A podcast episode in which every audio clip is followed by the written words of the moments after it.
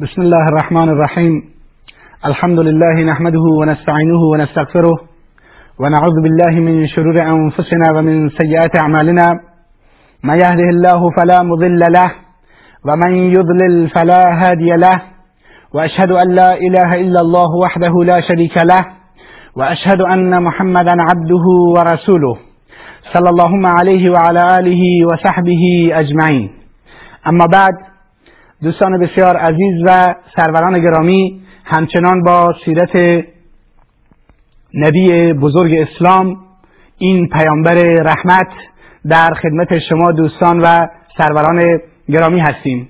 در جلسه گذشته به حوادث سال دوم هجری و در واقع بعد از غزوه بعد رسیدیم و به برخی از تحرکات نظامی مسلمانان در برابر توتاهای کفار و مشرکین بعد از غزوه بدر پرداختیم و اشاره نمودیم و گفتیم که یهودیان در مدینه منوره زندگی می‌کردند و هنگامی که پیامبر اکرم وارد مدینه منوره شد باش پیمان بستند که از مدینه دفاع بکنند و پیمان صلح و آشتی بستند که بر مسلمانان هیچ گونه تعدی و تجاوزی نکنند.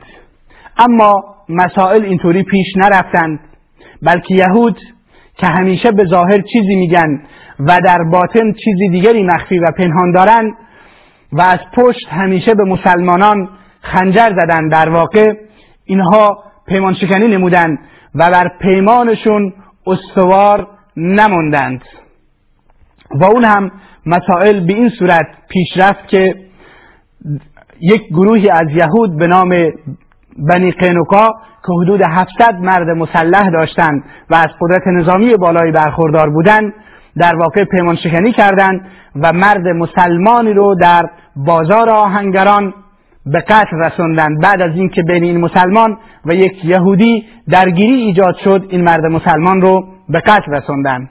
و بعد از اینکه پیامبر اکرم صلی الله علیه و آله و سلم به اونها مراجعه نمود و گفت طبق پیمانی که شما بستید و پیمانی که بین ما برگزار شده است شما به حقوق مسلمانان تعدی و تجاوز کردید و مسلمانی رو به قتل رسوندید.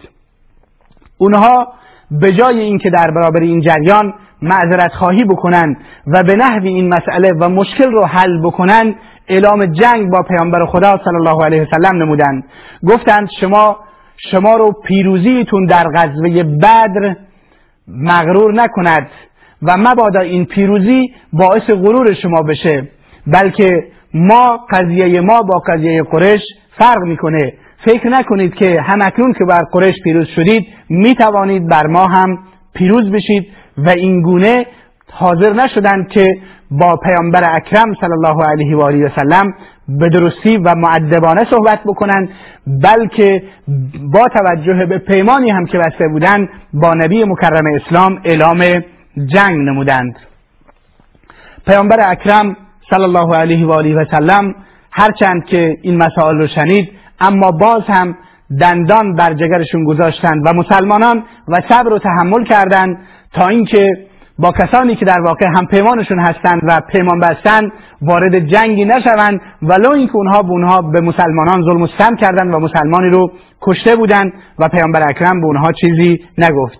اما قرآن کریم آیه نازل فرمود به این شکل که قل للذین کفروا ستغلبون و تحشرون الى جهنم. به این کسانی که به خداوند کفر ورزیدن بگو که شما به زودی مغلوب خواهید شد و به سوی جهنم خواهید رفت. و بئس المهاد و این جهنم جایگاه بسیار بدی است. قد قد کان لکم آیه فی فئتین. درباره دو گروه فی فئتین التقطا. درباره دو گروهی که با یکدیگر ملاقات کردند و برخورد کردند برای شما نشانی واضحی است. یعنی دو گروه مسلمان و کافری که در بدر با یکدیگر ملاقات کردند برخورد کردند. فئة تقاتل في سبیل الله و اخرى کافرة یرونهم مثلیهم. یک گروه در راه خدا می جنگد و گروه دیگر کافری هستند که اونها رو به ظاهر دو برابر می بینند یعنی کفار مسلمانان رو دو برابر جمعیتشون می بینند رأی العین. والله یؤید بنصره من یشاء. خداوند هر کس را بخواهد نصرت می کند ان فی ذلک لعبرة لأولی الابصار لعبرة لأولی الابصار در این چیز عبرت و پندی است برای صاحبان خرد و اندیشه. در واقع قرآن کریم به اونها گفت که جریان بدر بیادتون باشد و به خاطرتون باشد که این دو گروه با یکدیگر برخورد کردند و خداوند مسلمانان را نصرت کرد و شما هم که همکنون اعلام جنگ می‌کنید و پیمان شکنی می‌کنید خداوند عزوجل مسلمانان رو در برابر شما نصرت خواهد کرد. در نتیجه نوعی تهدید بود که قرآن کریم به اونها می‌گفت دست از این غرورتون بردارید. اما با وجود این که پیامبر از این مسئله اولی با تسامح برخورد کردند و چشم پوشی نمودند تا حد زیادی باز هم یهود عنود و این یهود اگر و یهود خائن که تا امروز مسلمانان از اینها رنج می‌برند و مشکلات متعدد رو دارن از اینها با اشغال بیت المقدس و خیانت های متعدد در جاهای زیاد دارن از اونها رنج می‌برن اینها باز هم به توتهایشون ادامه دادن. و اون به این شکلی بود که زنی از اعراب مسلمان به بازار اینها رفته بود تا کالایی از کالاهایش را در آنجا بفروشد. وقتی که این زن مشغول فروش کالا بود بهش گفتند که چهرت رو لخت بکن. این زن چهرهش رو لخت نکرد. یکی از یهود پیراهن این زن رو از پشت برداشت و به قسمت بالایش و به قسمت سرش و گردنش بست. این زن وقتی که از جایش برخاست قسمتهایی از بدنش لخت شد و این گونه یهودیان بدن این زن مسلمان رو دیدند و به این زن خندیدند. وقتی که این اتفاق افتاد این زن صدا داد و ندا داد و از مسلمانان طلب کمک کرد. و این گونه فردی از مسلمانان برخواست و اون آهنگری رو که مرتکب این ظلم و جنایت شده بود او رو به قتل رسوند و یهودیان هم در عوض این مسلمان رو به قتل رسوندند. این است این خبر به نبی اکرم صلی الله علیه و آله و سلم رسید که چنین اهانتی به مسلمانان شده و یهود بنی قینوقا دست از خیانت بر نمیدارند و همچنان دارند خیانت می‌کنند. این خیانت دیروزشون که اعلام جنگ کردند و این خیانت امروزشون که با یک زن مسلمان و با ارز و آبروی یک زن مسلمان این گونه بازی کردند و این گونه به بازی گرفتند این هست که رسول اکرم صلی الله علیه و سلم دستور داد که مسلمانان آماده جنگ و آماده نبرد بشوند. ابو لبابه ابن منذر رو به عنوان جانشین خودش تعیین نمود و حمزه ابن عبدالمطلب رضی الله تعالی عنه رو به عنوان پرچمدار لشکر انتخاب نمود و لشکری رو تدارک دید و به سوی قلعه های یهود بنی قینقا حرکت کرد. یهود وقتی که این وضعیت رو دیدن به قلعه هایشون پناه بردن و در اونجا نشستند و درها رو بستند و از ورود پیامبر اکرم و لشکر مسلمان به داخل منطقه و مرزهای یهودی نشین بنی یهودی نشین بنی قینقا جلوگیری کردند. اما پیامبر خدا صلی الله علیه و آله و سلم محاصره کردند یهود بنی قینقا رو و حدود 15 روز به محاصرهش ادامه دادند. غالبا مسئله محاصره تا این زمان در میان عرب زیاد رسم نبود. اما پیامبر اکرم برای اینکه یهود بنی قینقا رو مجبور بکنند که از قلعه هایشون بیرون بیان دست به این کار زدند سرانجام یهود بنی قینقا مجبور شدند که از قلعه ها بیرون, بیرون بیان و خودشون رو تسلیم رسول خدا صلی الله علیه و آله و سلم بکنند پیامبر اکرم همه اونها رو به اسارت گرفت و تصمیم گرفته بود که تنبیه همه اینها رو تنبیه سختی بکند. اما عبدالله ابن ابی ابن سلول رأس منافقان که با یهود بنی قینوقا در واقع همپیمان بود نزد پیامبر اکرم صلی الله علیه و آله و سلم اومد و بسیار اصرار ورزید که اینها همپیمانان من هستند و قابل یادآوری است که تا این زمان چهره نفاق عبدالله ابن ابی ابن سلول برای مسلمانان بسیار واضح و آشکار نبود در حالی که پیامبر اکرم ایشون رو میشناخت و می‌دانست از طریق وحی ولی مسلمانان شناخت کافی ازش نداشتند. این است که پیامبر اکرم صلی الله علیه و آله و سلم دستور دادند که یهود بنی قینقا رو معاف بکنند یعنی به قتلشون نرسون نرسونند به خاطر اینکه حکم شرعی و ملی اینها بود. با توجه به اینکه اینها مرتکب خیانت علیه دولت اسلامی و علیه کشوری که باش هم پیمان بودن شده بودن و پیمانه رو شکسته بودن و به زنان مسلمان اهانت کرده بودند و همچنین مسلمانانی رو به قتل رسونده بودند سزای اینها این بود که کشته بشوند. اما با اصرار عبدالله ابن ابی ابن سلول پیامبر اکرم اینها رو آزاد کرد. اما تصمیم گرفت که اینها رو از مدینه منوره اخراج بکند و این گونه اینها رو از مدینه اخراج نمود. زیرا هر آن این احتمال وجود داشت که اینها دست به خیانت بزنند و دست به جنایت بزنند با توجه به اینکه خیانت های متعدد اینها به اثبات رسیده بود و از طرف دیگر اسلام و مسلمین در میان محاصره دشمنان متعددی قرار داشتند و دشمنی دیگر رو در وسط خودشون و در میان خودشون که هر لحظه هم دست به خیانت می‌زند برای مسلمانان قابل تحمل نبودند. این است که اونهایی که امروز دم از عدالت می‌زنند و میگن که بله یهود بنی قینوقا رو یا اساسا یهودیان که میگن این یهود رو محمد از شبه جزیره عربستان یا به عبارتی از مدینه منوره آوارشون کرد و این ظلمی است که به اونها روا داشته شده است. باید به این قسمت از تاریخ اسلام هم نگاه بکنند که این اونها بودند که خیانت کردند و این اونها بودند که به ارز و آبروی مسلمان و ناموس مسلمان تعدی و تجاوز کردند و این اونها بودند که بعد از اینکه پیامبر اکرم صلی الله علیه و آله و سلم پیمانی با اونها بسته بود پیمان شکنی کردند و این اعمال و رفتار زشت و ننگین خودشون رو انجام دادن که سرانجام پیامبر اکرم در مقاطع مختلف با یهودیان بنی قینوکا با یهود خیبر که بعدا بهش خواهیم پرداخت در جریان سیرت برخورد نمودند.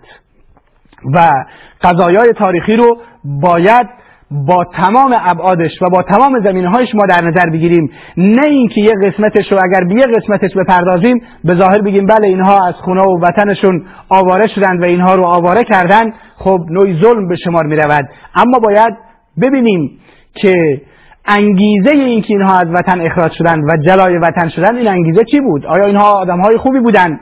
آیا اینها نبودند که به زنان مسلمان تجاوز کردند و باعث آبروریزی زن مسلمانی شدند؟ آیا اینها نبودند که مسلمانی رو به قتل رسوندند و در برابر صحبت ها و مذاکرات پیامبر اکرم اعلام جنگ کردند و با قلدری پاسخش دادند و حاضر نبودند که حق و حقوق مسلمین رو با توجه به پیمانی که بسته بودند رعایت بکنند و به حق حقوق مسلمین و در واقع همشهری بودن و هم کشوری بودن اینها رو رعایت بکنند ما این مسائل رو داشتیم که پیامبر اکرم صلی الله علیه و آله و سلم مجبور شد که این موزه رو بگیرند و اینها رو جلای وطن بکنند حالا یک بحثی که پیش میاد که چرا پیامبر اکرم با توجه به خیانت های متعدد اینها اینها رو جلای وطن کرد و با توجه به اینکه عبدالله ابن ابی ابن سلول رو میشناخت که ایشون منافق هست به اصرارهای ایشون تن داد و اینها رو به قتل نرسون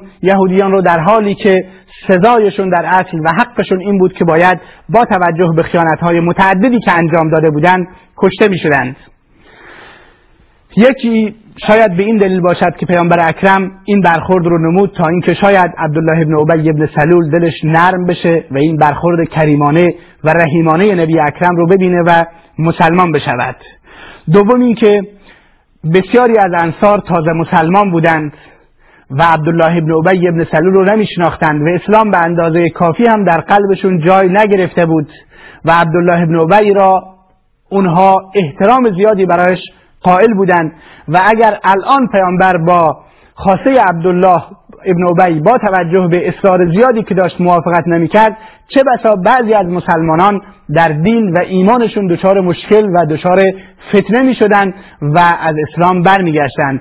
در نتیجه پیامبر اکرم فرصت داد تا عبدالله ابن ابی بعدها چهرهش به تدریج برای مسلمانان ظاهر و آشکار بشه چنانچه ما می‌بینیم که بعدها وقتی که عبدالله ابن ابی صحبتی می‌کرد چهرهش رو شده بود و خود مسلمانان در برابر سخنان عبدالله ابن ابی میستادند و اجازه نمی‌دادند که صحبت بکند حتی در مجالس رسول اکرم صلی الله علیه و آله و سلم. و این حکمت دعوت و حکمت حرکت پیامبر اکرم صلی الله علیه و آله و سلم رو میرسونه.